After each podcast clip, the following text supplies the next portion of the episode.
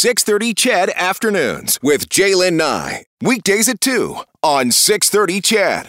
Cooling. We're going to spend a lot of time today on um, vaccine certificates, vaccine passports, whatever you want to call them, whether it's from calls from the medical community, whether it's calls from the business community. Uh, we're going to look at the privacy of them as well.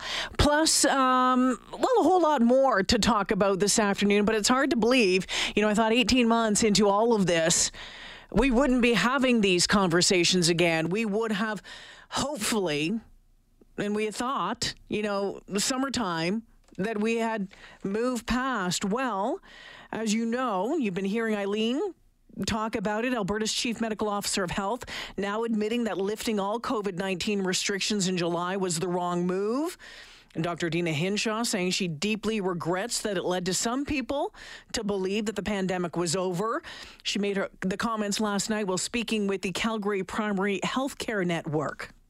I feel very responsible for the narrative that has um, made it more complicated to try to put additional public health measures in place, because um, whether or not it was my intention, what was heard at the end of July was COVID's over, we can walk away and ignore it. Uh, and that has had repercussions, and, and I, I deeply regret um, how that has played out.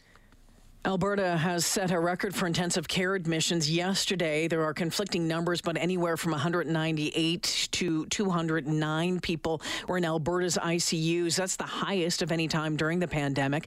Doctor Hinshaw went on to say that the province's open for summer plan put uh, uh, put it on track for this fourth wave of COVID. To say that I, I don't believe that that contact tracing change has had a huge impact on our trajectory.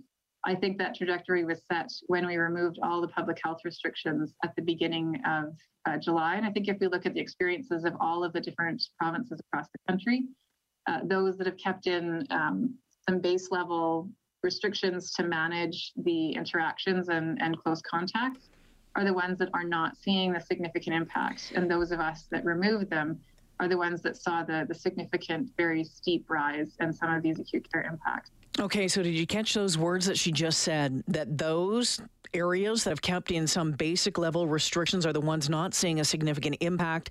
Those who remove them are seeing significant rise. Well, there is a growing chorus of calls to do something, specifically vaccine certificates. The latest comes from Alberta's infectious disease doctors, who wrote a letter to the Premier, the Health Minister, and Doctor Hinshaw expressing their concern about the COVID situation in the province. Doctor Ilan Schwartz is one of sixty-seven who signed the, the letter. Doctor Schwartz, welcome back to six thirty C H E D. Thank you for having me. Now let's start first with the comments that you heard uh, from Doctor Hinshaw just a short time ago. He, she was speaking to uh, the Calgary Primary Health Care Network last night. The, the comments made public. Uh, when you heard what she had to say, what went through your mind? So the first thing is that she has apologized for the messaging and for contributing to the narrative. And she's done this before, where she's apologized for how her recommendations have landed uh, and been interpreted in the public. We haven't yet seen anybody take um, any responsibility or to apologize for the uh, policies themselves. And there's a big difference there. So it's Doctor Hinshaw's uh, recommendations that ultimately led to things getting opened up. It's not the narrative that's causing the problem. So that's the first thing. Um, I don't disagree with her that the uh, contact tracing probably didn't have the most important um, uh, impact. What we're seeing now with I C Us filling up is that uh, cases were rising, uh, hospitalizations were rising, I C U admissions were rising, and nobody did anything. From the beginning of August until until today, nothing has been done, nothing meaningful.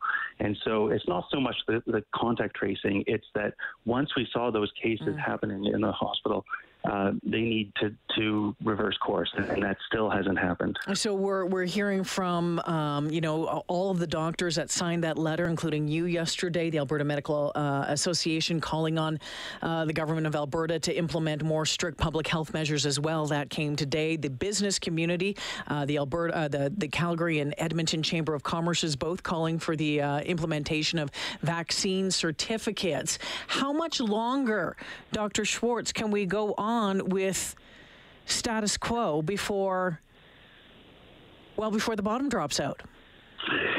So I don't think it's going to be very much longer, and I would argue that already the bottom has begun to drop out. The, the, the level of care that we're providing in the hospital, uh, and this is nothing against, you know, the, the um, men and women who are working tirelessly in the hospital to care for Albertans, but we cannot continue to provide the same level of care that would be considered to be uh, acceptable.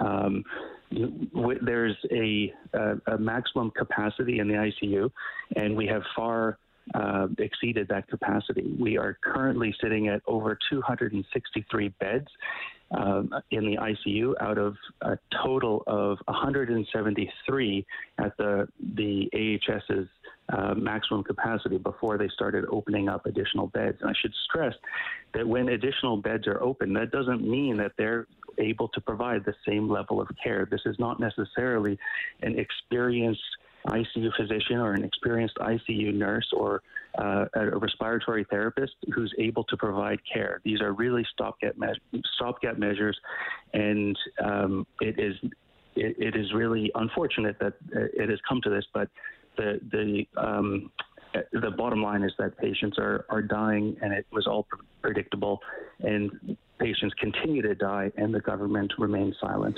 Doctor Schwartz, in the uh, opinion of all of those doctors, those sixty-seven infectious disease doctors from this province who signed that letter yesterday afternoon, why do they believe that vaccine certificates will make a difference and immediate implementation would make a difference? So we absolutely need to do something um, immediately in order to decrease new cases coming into the I C U, coming into the hospital. And that means stopping new infections. And the fastest way to stop new infections is either to shut down everything, similar to what we saw, perhaps even more drastic than what we saw in earlier waves of the pandemic, or given the fact that seventy percent of um, of eligible Albertans are uh, are at least to a degree protected, and it's really those thirty percent who are the ones that are ending up in the I C U. We need to make sure that those thirty percent stay safe, and that means that keeping them that means keeping them out of high-risk areas, indoor spaces where uh, non-essential services are conducted. That's where people are getting infected. That's where people are transmitting the infection, and so we need to keep vulnerable, unvaccinated individuals who choose for whatever reason not to become vaccinated out of those settings, and the rest of us can continue to contribute to the economy. And so that is the, the first thing. The second thing is that this will increase um, vaccination uptake. We've seen in other provinces, um, B C, uh, Manitoba, and Ontario, have all seen an uptick of about two hundred percent after implementing this, uh, this measure, whereas you know, giving one hundred dollars gift cards hasn't moved the needle whatsoever. Doctor Schwartz, I mean, yeah, you, you know, there there is no appetite. You know, there there might be some for those, you know, on the front line, but there I think there's a very little appetite to see the kind of restrictions that we have seen in this province over the past uh, eighteen months. Um, so, you know, when you when you look at the vaccine certificates, it seems to me that that is the obvious way to go. The alternative, if we, pardon me, if we don't want the vaccine certificate and we don't want lockdowns, the alternative is is total system failure. Our hospitals are going to not be able to accept any more patients who are critically ill. The um, emergency rooms are going to clog up. All surgeries are going to remain canceled. When patients uh, come in with with COVID nineteen, heart attacks, strokes, car accidents, anything, we're not going to be able to provide care for them.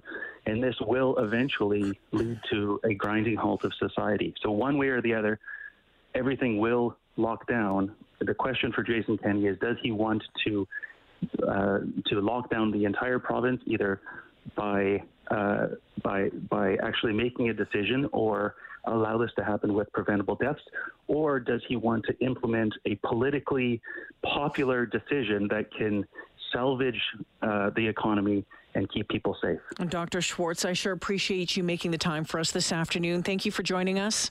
You're welcome. Thanks for having me. Yeah, take care. Doctor Ilan Schwartz, one of sixty-seven uh, infectious disease doctors from uh, the province who signed that letter, wrote that letter to the Premier, to the Health Minister, and Doctor Hinshaw. And the fact of the matter is, and you know this, and I know this, is that none of us want to go and deal with the restrictions that we have done before. So then, as you just heard Doctor Schwartz say, doesn't it make sense then to go with uh, vaccine certificates with specific um, exclusions for those who cannot get a vaccine for whatever reasoning? Ontario released its plan today. It's doing so. Proper documentation, proper um, you know, certificate or letters from doctors for exclusions.